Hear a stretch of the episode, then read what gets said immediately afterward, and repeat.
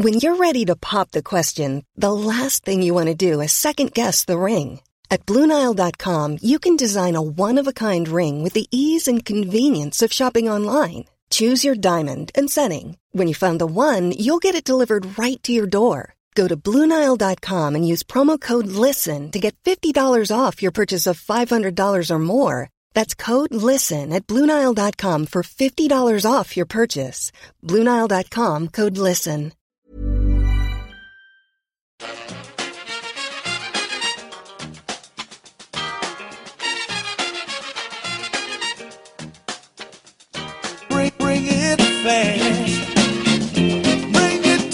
Hello and welcome to season five of the EPL Roundtable. I'm your host, Kevin DeVries. And as always, if you'd like to reach us at the podcast, you can do so by either tweeting us at EPL Roundtable or emailing us at EPLRoundtable at gmail.com.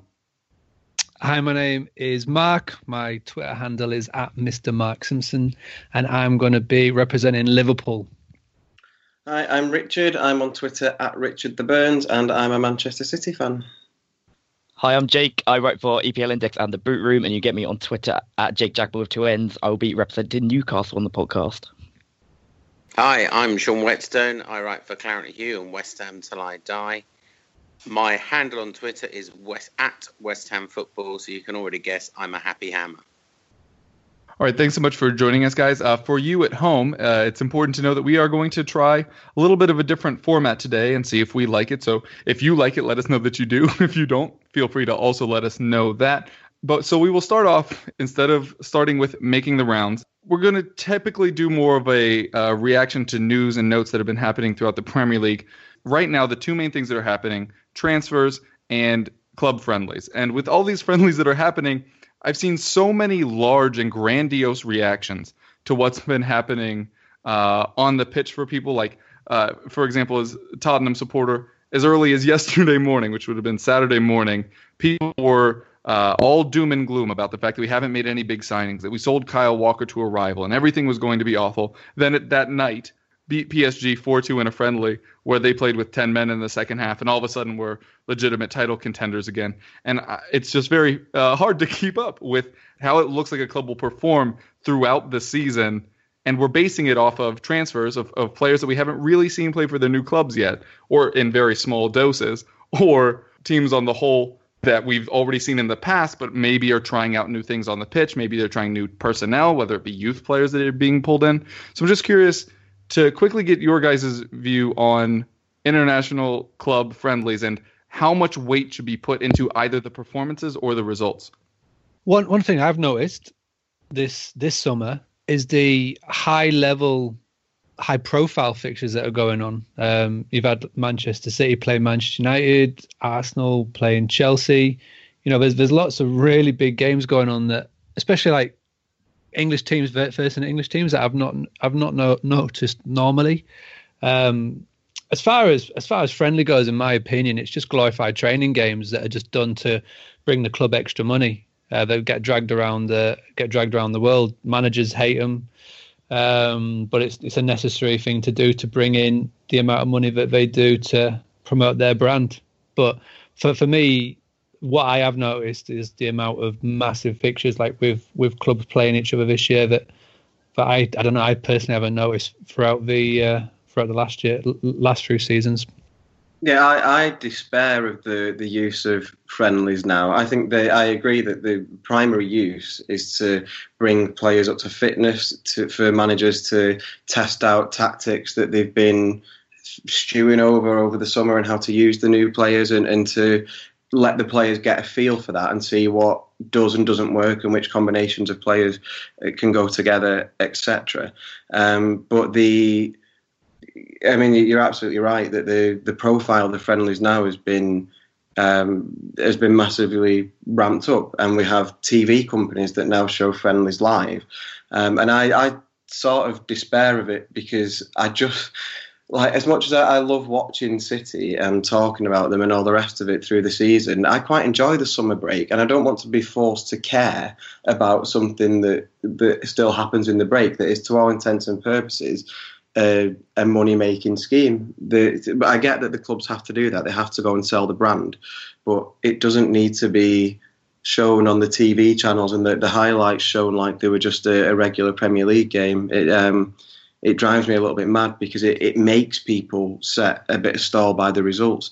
And it really doesn't need to happen. I mean, I'll watch the highlights and I'll read about it. And for, for us against United the other day, and we had a, a really encouraging performance from a young lad called Phil Foden. Stuff like that is is great. Pep now sees that he can work with much more established players, but it's it's no more than that to me. Uh, and the fact that we, we now play these as competitions where there's trophies at the end of them, um, I, I, think it's all, from a footballing perspective, incredibly unnecessary. But uh, the the globalization of football continues apace, doesn't it? And it's it's only going to get um, well better or worse depending on your perspective. But to me, it's only going to get worse. Yeah, for me, I didn't, I didn't really uh, put that much importance into preseason and, and performances, results.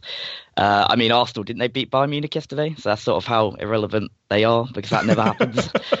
so yeah, but for, for, there's a couple of things you can take from them, and I think it's uh, certain individuals they can go out there, and if they're playing for their place or they come back from loan or something similar, they've got something to prove, and it's always good to watch the, the players sort of try and fight into the manager's plans. I think you had it with Victor Moses last year at Chelsea.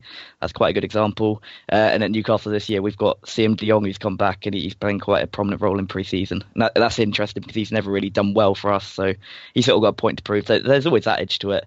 And I think tactically, managers are never going to give away what they're going to do in the season. Like how you line up on the first day, sort of set pieces, they're going to be completely different to what have been rolled out in pre-season. You'll sort of get an idea of them, but you're never going to get all of it. Because especially if Man United playing Man City, they're not going to.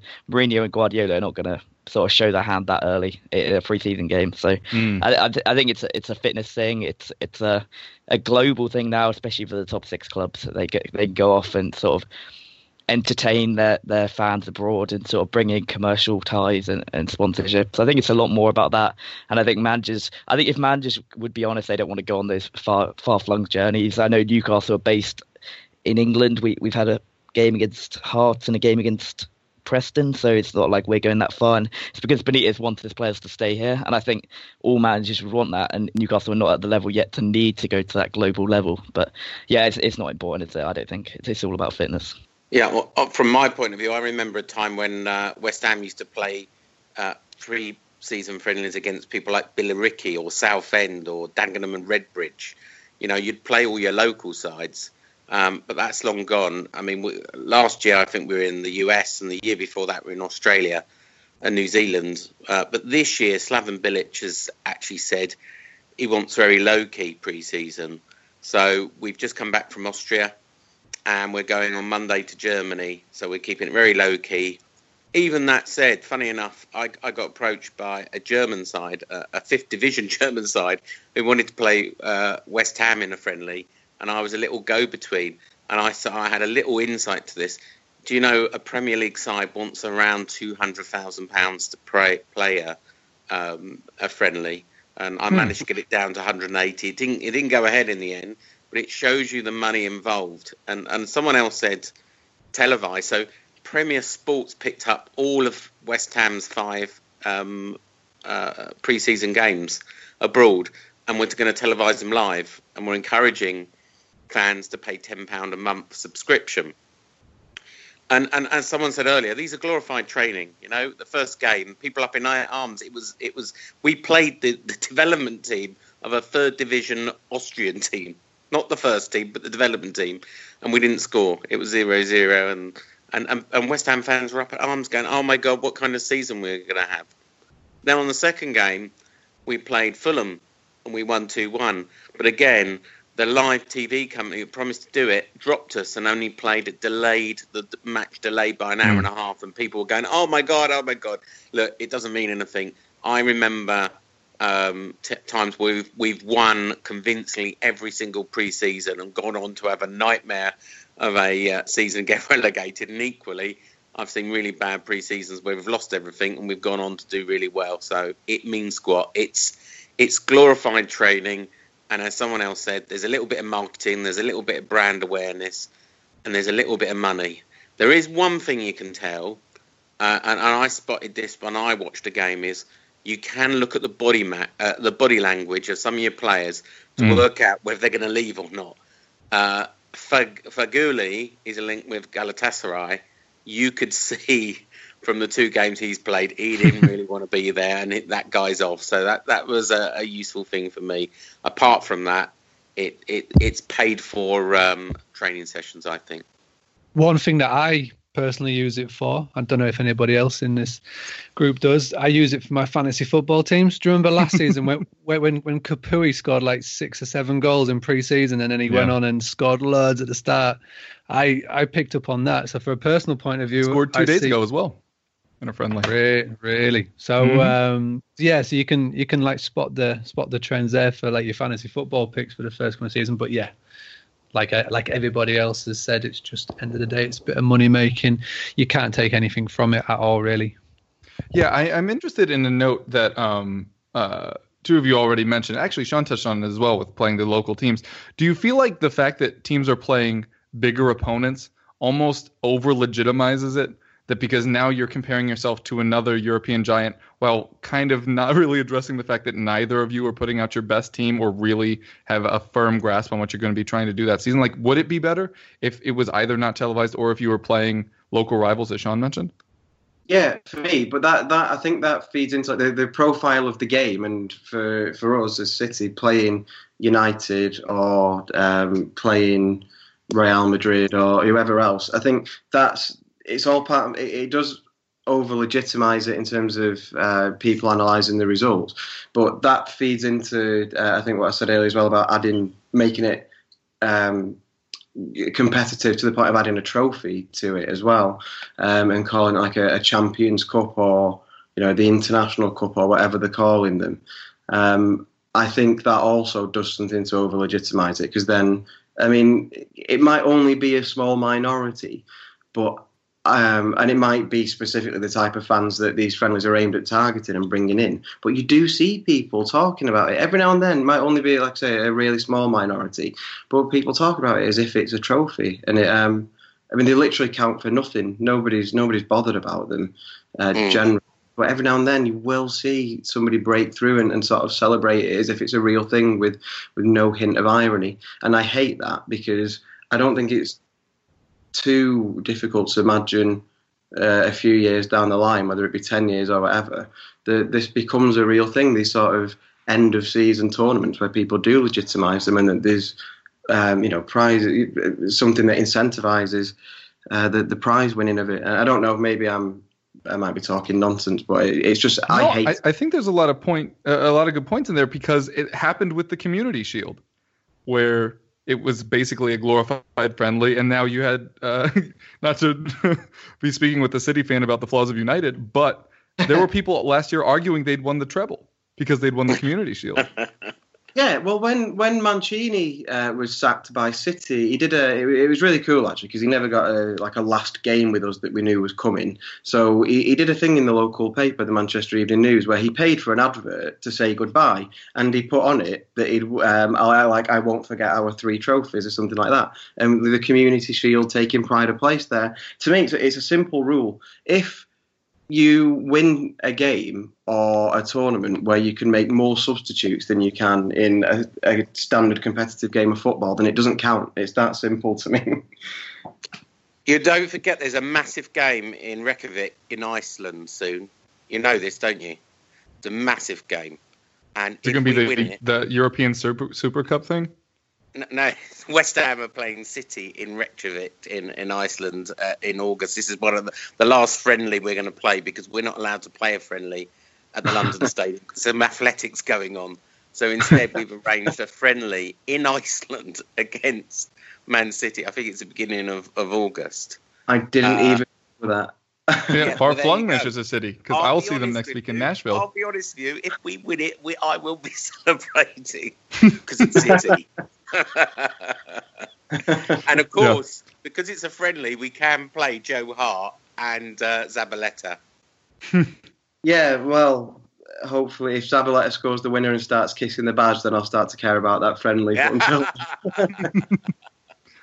yeah that's actually a really interesting. Uh, uh, turn of events there for you because I'm going to be in Nashville at the end of this week where Manchester City will play Tottenham and I'll be seeing Kyle Walker play against us for the first time. I enjoy.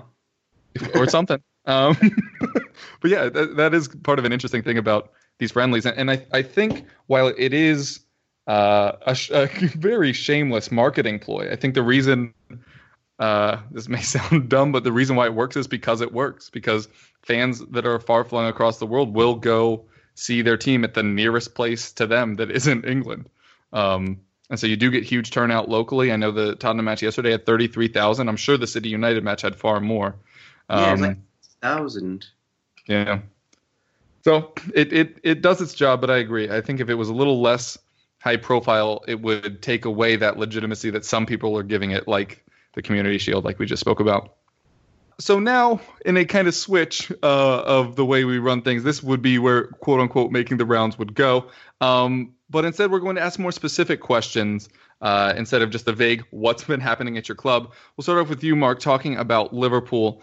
Uh, there's been so much talk around both Virgil van Dijk uh, and Naby Keita that both of them would be coming. The Van Dijk thing was so close that basically every quote unquote ITK and even some that weren't knew that it was about to happen. That one falls through.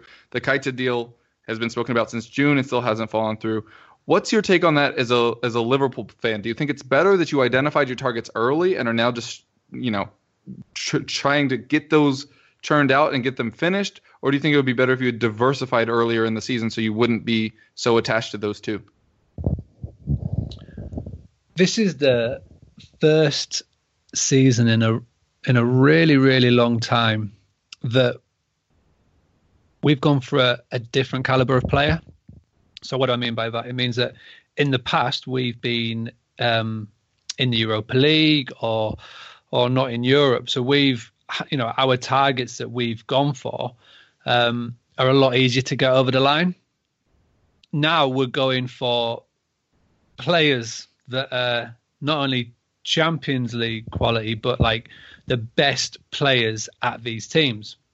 And when you start going for these sort of players, you're going to get a lot more objections. So, for example, Van Dijk, captain of Southampton, by far their best player, arguably one of the best defenders in the the Premiership. He has been touted by Man City, by Chelsea, Arsenal, by Liverpool, by by many other teams. So when you're going for a player like this, Saints obviously don't want to don't want to sell, but they know that when these big teams call in, Champions League teams come calling, that they're they're going to have to listen. And it all kicked off in June because of the way that Liverpool went about it. Now I don't, you know, this this literally just reading between the lines here. I don't know this for fact, but um, Liverpool have gone to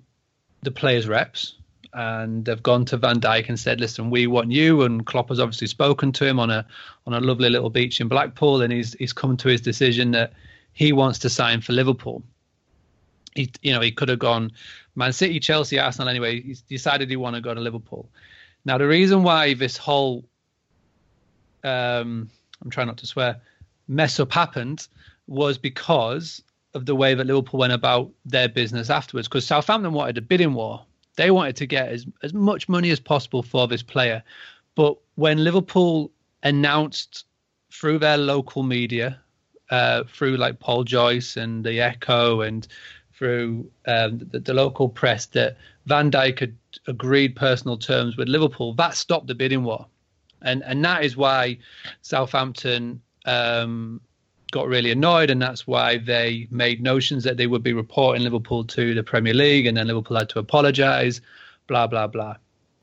It's come about where now that Van Dijk has has come about and said that he doesn't want to play for Southampton, and he's specifically gone to them and said, "I want to play for Liverpool," and then that that was leaked, kind of interestingly, by Southampton local press. So, um, it, you know, if anybody's ever read the Secret Footballer books, for example, uh, uh, some great books, and you, you get you get quite a decent understanding about how the whole transfer world works, and you know, as and as many people said after the whole apology incident with Liverpool, everybody gets tapped up. It's how transfers happen nowadays. It's just um, how how these how these things happen. You know, like a the, the, the agents act as an intermediate between clubs and it, all these things just sort of happen. And, and at the moment, it's just all part of the dance. Liverpool, uh, Southampton and Liverpool will probably come to some form of agreement, and Van Dijk will probably be a, a Liverpool player, bar a major balls up between now and and the end of August. Um, but it's it's just the reason why these things have dragged is because we're going for such a, a higher caliber of player now, and the same thing with with Keita. He's Leipzig's best player. They don't want to sell. They've got Ralf Rangnick, who is their sporting director, who, uh, if anybody's ever come across him before, they know he's a very stubborn man, and he and they've got a lot of money, Leipzig, so they don't they don't have to sell. So Liverpool have had to they have to persuade the club to sort of part ways. Keita has has said that he wants to join Liverpool. It's been in, it's been reported in the press that he's agreed personal terms, and now it's just a case of trying to do a deal with the club that really don't want to sell one of their best players. You know, they just got into Champions League um, after a great season in Germany, but again, it's a player who really wants to um, to sign for Liverpool and, and Jurgen Klopp.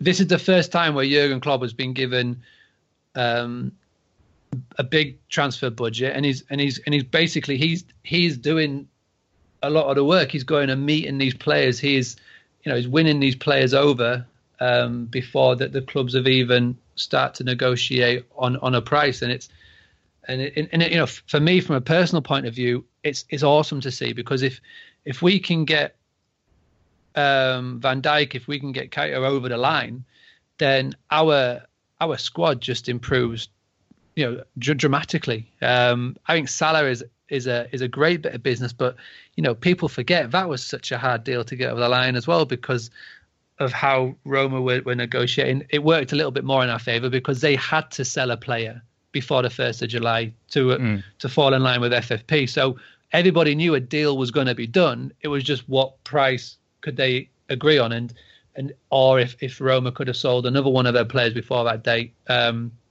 but but that happened. But that was just a, it's just it, w- when you're going for these different type of players, um, transfers just become just become harder. And, and and that's just fact, and that's just where we are at the moment. And also as well, Liverpool never really, um, speaking from a Liverpool perspective, we never make a transfer seem easy. You know, mm.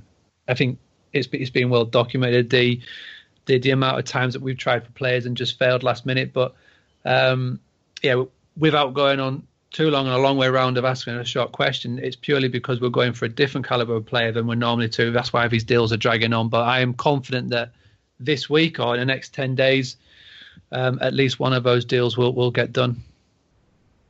All right, I guess uh, I guess we will see where that lands. Um, over to you now, Richard a lot of people are talking right now about how much you've spent on defense in the past well, few days, but also if you count Ederson from the start of the window, because you obviously needed to strengthen at goalkeeper as well. The interesting thing that I've seen is that it seems like both groups of fans on either side of the Manchester divide are yelling at the other one that with the amount of money you're throwing down, football is somehow being ruined, uh, which is a, a debate, you know, uh, that could be had between different fan bases on if they think that this kind of money in football is ruining it. But as a neutral, it seems like both of you are outspending pretty much everyone else. Uh, how do you feel about that? And do you think that United are worse in this regard? Um, I, I find it really hard to care about transfer fees anymore. I think um, w- without diverging like too much away from the, the city point, I think we're at a point now where this summer we're seeing last year's TV money or last year's TV deal kicking in for the first time. And I think mm-hmm. it's going to take a, a good season or two for this to settle and for us to get an understanding of what really constitutes value now. So if in two years 50 million pound is sort of par for the course for a, a 26 year old English right back. Well, I can well see that being the case because we know that there's a, a, premium for English players anyway. A player who is experienced in the Premier League that fills a gap that we desperately needed filling um, is not the easiest thing to come by. And we were buying that from a club who are uh, notoriously hard negotiators, and uh, in, in, Kyle Walker's case, obviously, uh, and who are a direct rival to us. So it was never going to come cheap. Um, as long as the player performs to the standard that we need him to, I and, and I suppose this obviously is a qualifier that within reason, I don't really care how much we spend. Um, the thing I would say on it with the fullbacks is, although yes, we are spending a lot of money.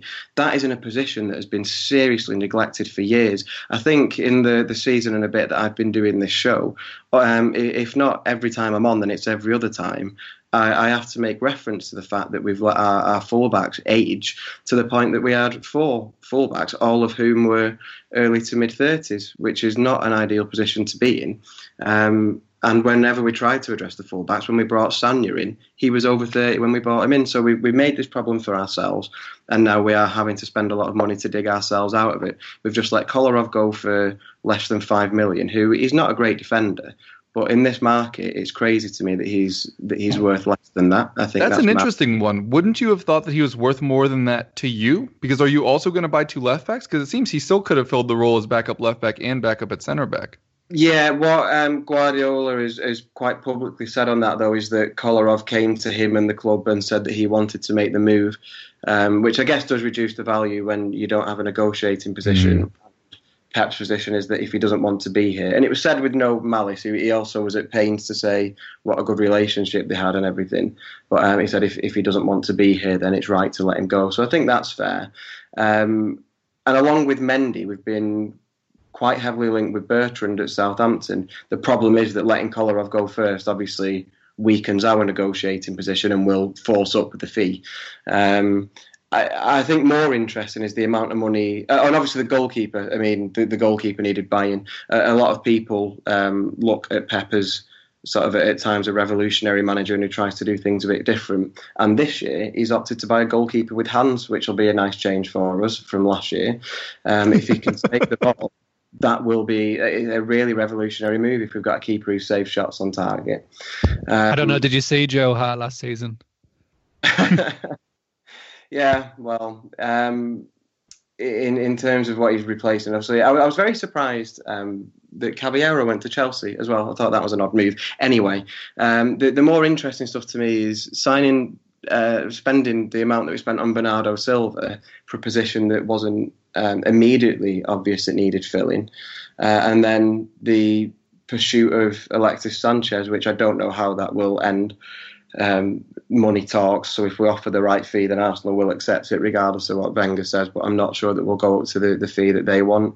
Um, and the, the talk now from um, sources that I I know to be um, very, very good in, on City transfers is that if we can't get Sanchez, then they're going to make a, a, really concerted effort to sign Mbappe, which I don't think would be successful. But um, I find that quite interesting because we don't obviously need attacking players. But I guess Pep and the club are looking at this as we want to have a season where we're playing around 60 games and we're, we're challenging every trophy till the end.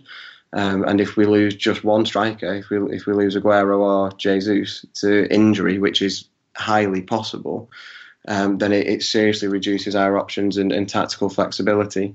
Um, but I think they are more of a statement. The amount that we go and spend on those positions is far more of a statement than the amount that we spend on what was a, a really significant problem for us in having before Kolarov went in having one fullback. Um, and now he's gone of having none of last season's fullbacks. Yeah, I will say I think the reason why it looks so bad right now is because, as you said, you've been on the show for over a year now, and we kept talking about the problem with your aging squad, and it continued to not be addressed. Uh, last year, obviously, a step in the right direction, bringing in Sane and uh, Gabriel Jesus. This just feels like the continuation of that, just at, in the defense, where, as you mentioned, everybody was over 30. Um, so yeah, I, I, do think it's exacerbated a bit because if that had been spread out over two or three windows, I don't think it would have been as stark as this window where you needed three plus additions at two positions, yeah. um, which obviously makes it look uh, far worse. But as you said, that this is the going rate for those players. And uh, just a note on value. Uh, heard it fairly early on in my supporting of uh, Tottenham, and, and have really loved it ever since. Which is the value of a player is how much a club is willing to pay obviously there's a difference on the pitch, but if say Moussa Sissoko, much to Jake's delight, is offered 30 million pounds to Newcastle to take him, then that's how much he's worth. Is his skill to money ratio very good? No, obviously not. But if somebody's willing to pay that, that is by definition his value. I'm Sandra, and I'm just the professional your small business was looking for. But you didn't hire me because you didn't use LinkedIn jobs. LinkedIn has professionals you can't find anywhere else, including those who aren't actively looking for a new job but might be open to the perfect role, like me.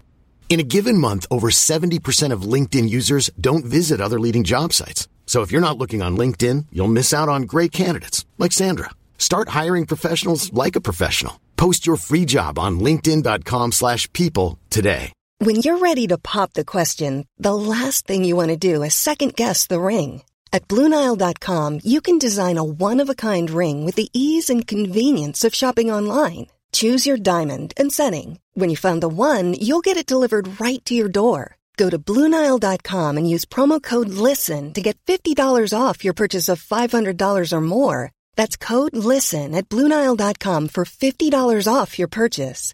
Bluenile.com code LISTEN.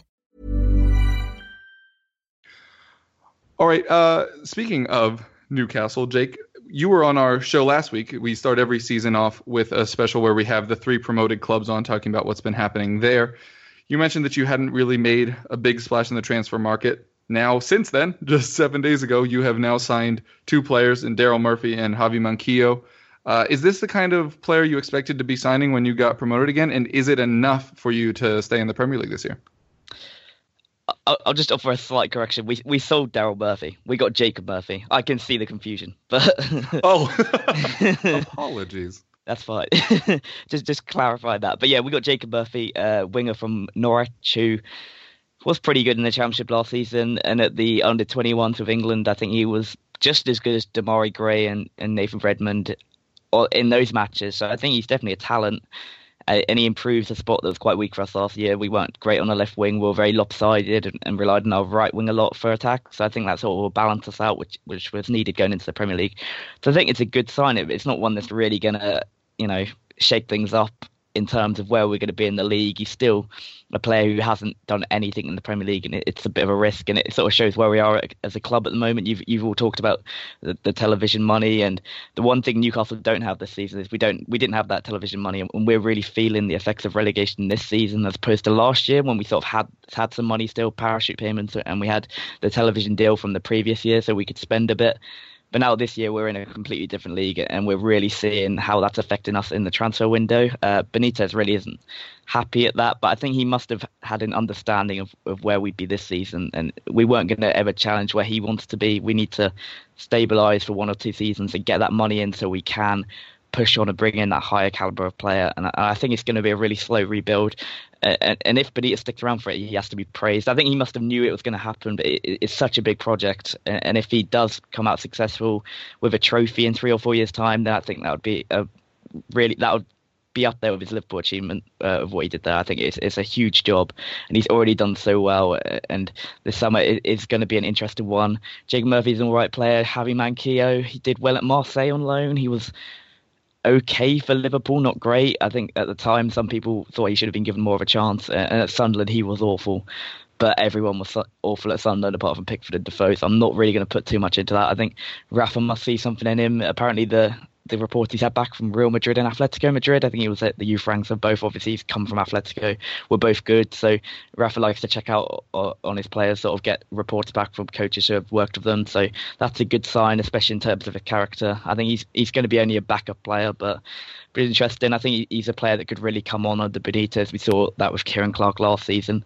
I think a lot of uh, fans this year coming up against Newcastle. I think Ciaran Clark is a bit of a joke defender, but he is certainly not that anymore. He, he's improved a lot under Benitez. Uh, and I think he's going to be in for a great season. So hopefully Benitez can do that. It's all going to be about improving the players we have, bringing in players with potential, and really bringing them on quickly.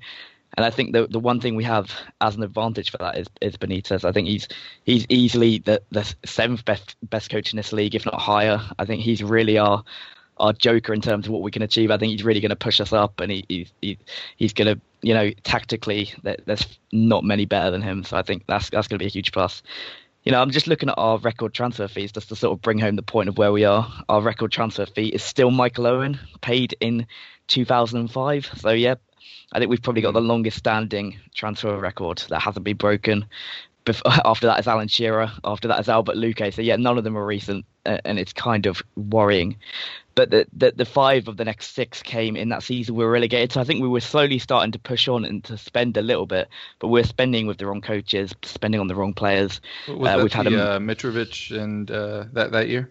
Yeah, Wijnaldum, Tal- Talvin, Shelvey, Townsend, those sort of players. Yeah, it was all, all, of them. So we're slowly getting there. We've totally rehauled our, our scouting system, and Benitez is, is the pivotal figure in that. I don't think there's going to be there are many managers in the Premier League anymore. It's a lot of sort of committees that do transfers, but Benitez is definitely the guy who does transfers at Newcastle.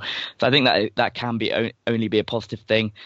From what I've read and from what I have sort of from what I've heard from people, I think we're going to the biggest deals are still to come for Newcastle, and I think we need to bring in three to four quality, sort of maybe not quality players, but players that are better than what we have, so we can continue pushing the players we have to improve. Because if you train with better players, you're going, going to become a better player. So you know we have to sort of look for slow, slow improvement as opposed to just bringing in, like like if you look at West Ham, like we can bring in an Arnautovic at the moment. We don't have the funds to do that. We can't just go out and spend big on one player or or two players and, and just hope that pushes us on. We need to just really work on the team, improve the weakest link. I think we're slowly doing that this summer. I think we, have improved a weak link at, at, on the left wing. I think uh, Florian Lejeune, the centre back, comes in. He's a ball playing centre back, and he'd really match up well with Ciaran Clark uh, as a pairing. So I think that improves the weak spot as well. I think we need a striker. The, one of the things we didn't have last year was, uh, or two seasons ago, was goals, and we haven't really addressed that. We don't have any more goals in the team than we really had then. If any, we got less without Wijnaldum. So we need to bring in a striker, probably a goalkeeper as well. Yeah, I, I think we're going to bring in a few players, and I think even without any more signings, I think we'd probably be all right to stay up purely because of Benitez, but it's all about keeping him. Mm. Is this one of those years where you just are going to assume that there's probably going to be three plus worse teams?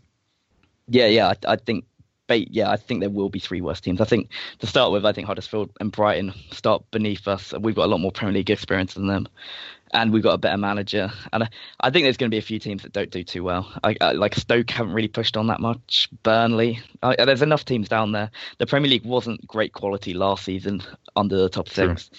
and with Benitez, I think he's worth he's worth the 10, 10 points on his own at least. I think he's really going to just. I can't see him getting relegated in a full season. So I'm yeah. not too worried about that, but I don't think it's going to be a great season either. It's going to be very much one of consolidation. Well, you're going to start the season well when you manage to beat us uh, away again. So that'll set a nice tone for you to start 2017 18. Uh, coming to you now, Sean, with West Ham. Jake alluded to it. You bring in Arnautovic. Uh, Chicharito says he's on the way, so we assume that's going to be uh, confirmed here soon. You already mentioned the City Boys, Zabaleta and Joe Hart joining yep. as well th- this is a, a lot of player movement. I'm just curious as to what you think the goal is this season by bringing in this many players. Is it just top half last year, obviously finishing 11th? Is it trying to challenge that top six, the top eight? Where, where do you think uh, you'll end up with all these players, and do you think that makes it worth it? Well, I think there's there's four and we haven't finished yet, but um, we had a mayor last um, last summer with bringing in people like Gokhan Tore and Simone Zaza and and these foreign imports just didn't work for us. And and uh, in January earlier this year, our chairman David Sullivan and David Gold said, "Look, we need Premier League experience. We want proven Premier League experience. We're not going to gamble with foreign imports anymore." We want leaders, we want personalities, we want characters, and this is what our strategy is. You know, starting with Zabaleta. All right, he's not the quickest, but you know what? You ask any City fan, he's loved by them He's got a lot of experience to hand down. He's got a lot of leadership. Joe Hart, yes, he didn't have a good season on loan. He's lacking a bit of confidence, but he's still a world class goalkeeper. And again, I think that will really help uh, West Ham push on. For whatever reason, Adrian and Randolph were not rated by Slav. Uh, he's let Randolph go already. If someone comes in for Adrian, he will go as well, and I'm sure we're bringing a backup. And Arnautovic, you know, it's our record. I mean, I, have just been doing a blog on all the record uh, signings, and it's, it's it's amazing. You know, with um, Ayew last year, at, at 20.7 million and now 25 million. He's on a hundred grand a week as well. Uh, so and a five-year contract. So there's another 25 million. So it's 25 million transfer fee, 25 million on wages for Arnautovic. Here's a guy who's got a lot of character. I mean, if you look at all his previous misdemeanors, I know he's knuckled down since he's been on Stoke. But, you know, he he, dro- he drove into a bike on a uh, uh, into a golf buddy and tore his ligaments. He he he told a Austrian policeman that he would he earned more in a week than he could in a lifetime. This guy's got a character even even last week on his own Instagram, he's sticking two fingers up. He's left Stoke. He's on his way for a medical. He's sticking two fingers up and go, London, here I come. He's Yeah. definitely going to be a nightclub uh, buddy for for Andy Carroll. But um, the real jewel in the crown, and proves we are moving on, is that we can we can uh, we can get someone like uh, Hernandez, you know, old little P, and and even Jose Mourinho said he said, Here is a guy. He, he said this in April before we signed him. Here's a guy who's almost guaranteed to get you 20 goals. He's a poacher, he's a fox in the box. And that's what we wanted. Our strategy is get more goals. That's what was missing.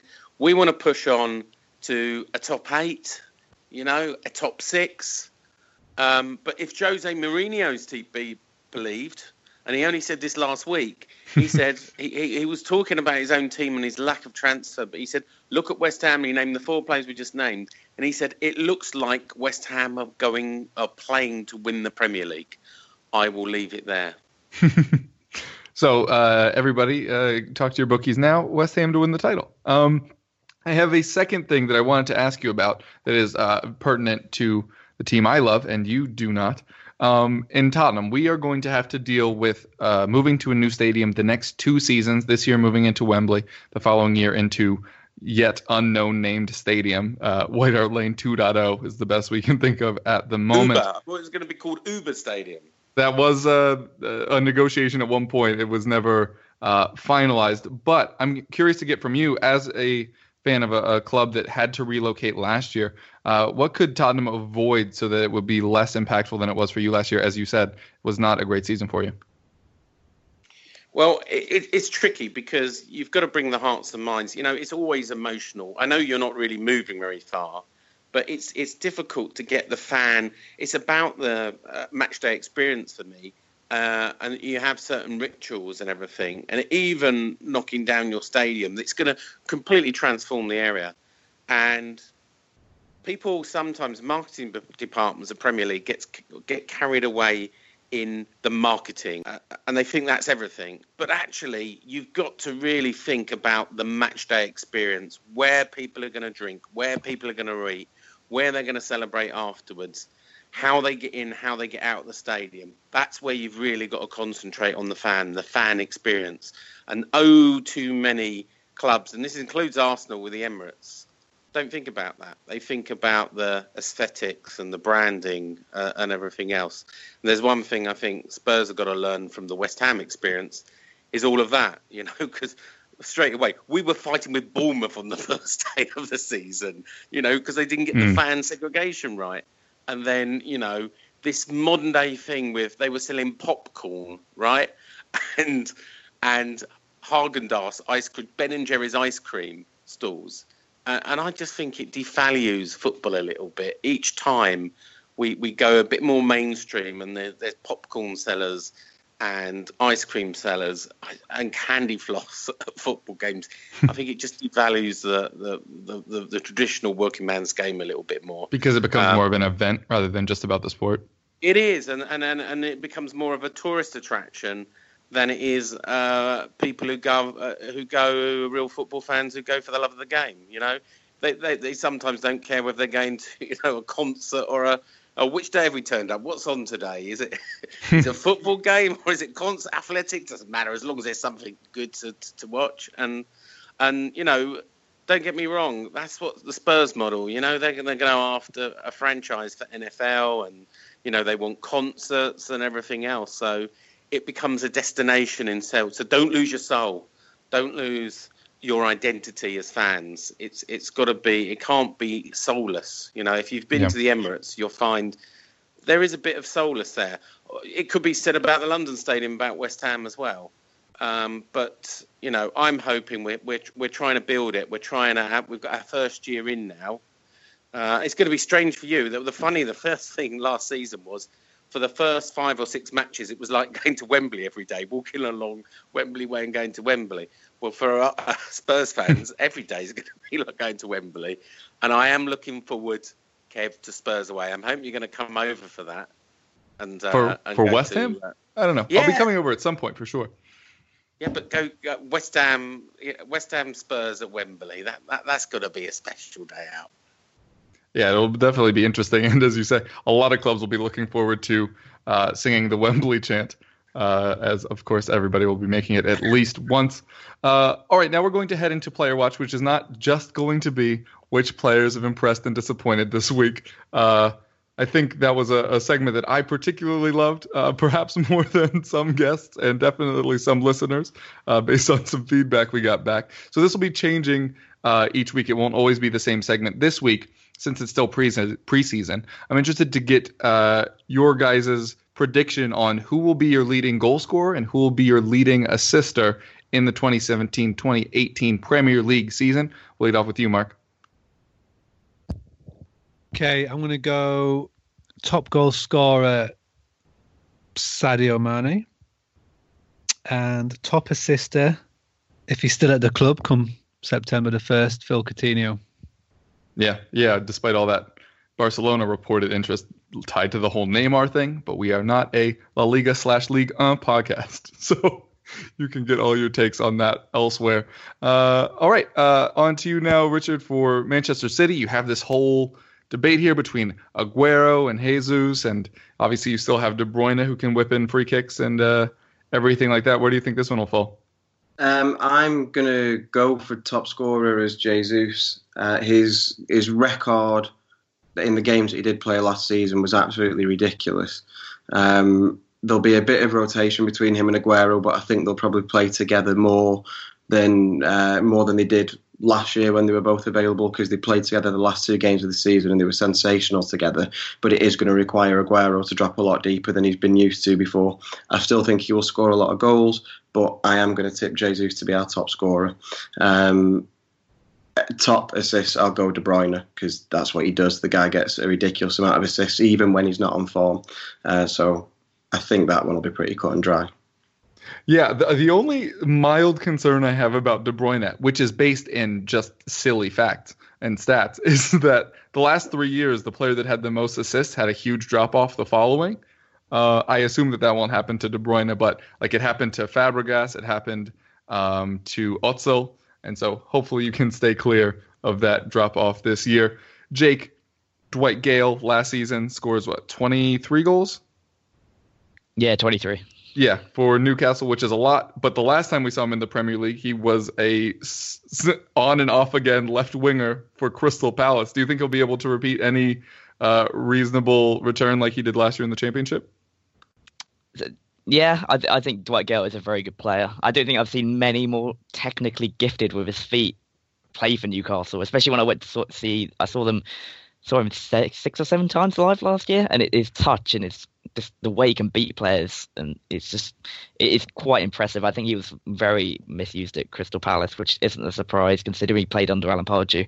I think Benitez is, is geared a system to Dwight Gayle's strengths, and he, and he really comes out looking at a very he looks Premier League class. He looked a cut above in the Championship, and I can't believe he's not going to do well this season. I don't think he's going to get 15 plus, but definitely somewhere around 13, 14 is a very reasonable target. Is like he scored a goal every 93 minutes in the Championship, which 23 goals doesn't give him justice because he was out quite a long time with injury. Like he would have broken records in that league. I don't think there's been a striker that, that's come up with the record he has like a goal every 93 minutes is ridiculous. Even if you're playing for Newcastle in the Championship, that is a ridiculous record. I think he's definitely going to going to get a lot of goals. He would definitely be our top scorer, unless we bring in a better striker, which isn't out out of the question. Rafa will, will want to improve, and we'll definitely bring in a striker of some sort. Whether they'll be better than Dwight Gayle, I've heard Andre Gray mentioned, who's a very similar mould, so it sort of shows that he wants to stick to that system. But yeah, it'll be interesting to see what happens there. But at the moment, yeah, Dwight Gayle will be our top scorer. Definitely, he's, he's probably our best player. So yeah, that's that's he's going to score a lot of goals. Uh, assists, uh, I'm not too sure. Probably. Ritchie? Yeah, either Ritchie or Shelvey. I think Shel- Shelvey's I think the only player we've got that could turn a game in the Premier League. He's got that quality on his day. Uh, I've never seen him look so fit. He looks really fit in preseason. He's, he, apparently he did a lot of uh, training over the summer. He he's looks and he's slimmed down. He looks very up for it. He's been talking about England again. Whether he's going to get to those heights, I, I said a lot last season that I, I thought he was going to get to those heights this season. He's definitely somebody who could get into the World Cup squad if he has a good year. I think he's at the right place for it under Benitez. So yeah, I'm going to tip Shelvey. I think set pieces and the way he can just lift the ball out, a long ball over to Dwight Gayle, he can just put it on a six-man. sixpence. There's going to be a lot of goals like that. So yeah, I'll go Shelvey for that. All right, and wrapping up with uh, you, Sean. It's actually really interesting to see how you will roll out next year with all these new signings. You still have Andre Ayew there, who played up front and on the wing last year. You bring on Arnautovic, who can also play up front or on the wing. We assume Chicharito, though, as you say, will be the man up front, and as you said, yeah. could be a 20 plus goal season striker if we can believe well, Jose Mourinho. The special which... one says 20. You're guaranteed 20 goals, so I'm going to go with that. Right? Andy Carroll will probably be on the bench. Diafra Sakho, another striker, probably be on the bench. Will be in the physio room. I, I think right? Ayew will spend a lot of time on the bench. Do you not think uh, he might well. be on the way out? Well, I think if a bid came in and we could get a 20 million back, it would it would be gone straight away. Yeah. Um, but yeah, uh, Hernandez Little P uh, will be our top goal scorer, and, and, and I will be delighted if we can hit 20 goals uh, for our top goal scorer. They usually come from a variety of people. Um, you know, we need a hero. We haven't had one since sort of, you know, Dean Ashton and, and John Hartson really, and, and Paolo Di Canio. It's it you know a goal scorer who really scores. I think John John Hartson was our last goal scorer scored over 20 goals, uh, so it's well overdue. Um, as for assists, I think it could be a three-way tie between Antonio uh, Lanzini and Arnautovic. Um, you know, all three um, have got really good uh, records for giving assists. I think Arnautovic got five. Uh, I think it was five or six from Lanzini last year, and, and, and six or seven from Antonio. So, you know, if we feed little P, he will score, I believe. And, and they're becoming whipping him from the left, whipping him from the right. And he just sit there in the, the six or the wherever yard box and be knocking them in all day long. So that, that's my dream anyway. All right. Uh, well, this has been fun trying out this new format with you guys, but this part will always stay the same. We're out of time. So if you'd like to tell the people where they could reach you, now would be a good time. Uh, yeah, so I'm on Twitter. My name is Mark. Uh, it's Mr. Mark Simpson. And yeah, if you want to find out about anything Liverpool related, it's all there. Yeah, I'm on Twitter at Richard the Burns. Uh, I'm also on the Blue Moon podcast, which is released every Friday, a dedicated Manchester City podcast.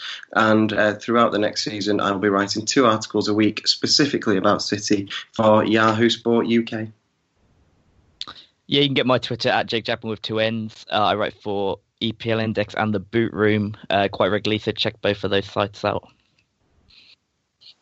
Hi, yeah, you can find me at claretandhugh.info where I'm assistant editor there. We, we run about 20 stories a day on West Ham. Got very good sources. I also do blogging on westhamtillidie.com. And uh, when the season starts, we'll be podcasting again on a West Ham podcast called More Than Just a Podcast.co.uk. And that's more as in Bobby Moore. And you can find me on Twitter at West Ham Football. Cheers, guys. Yeah, and if you'd ever like to reach us at the show, you can do so by either tweeting us at EPL Roundtable or emailing us at EPLRoundtable at gmail.com. All right, thanks so much for joining us. It's been a pleasure as always, and we hope you keep listening.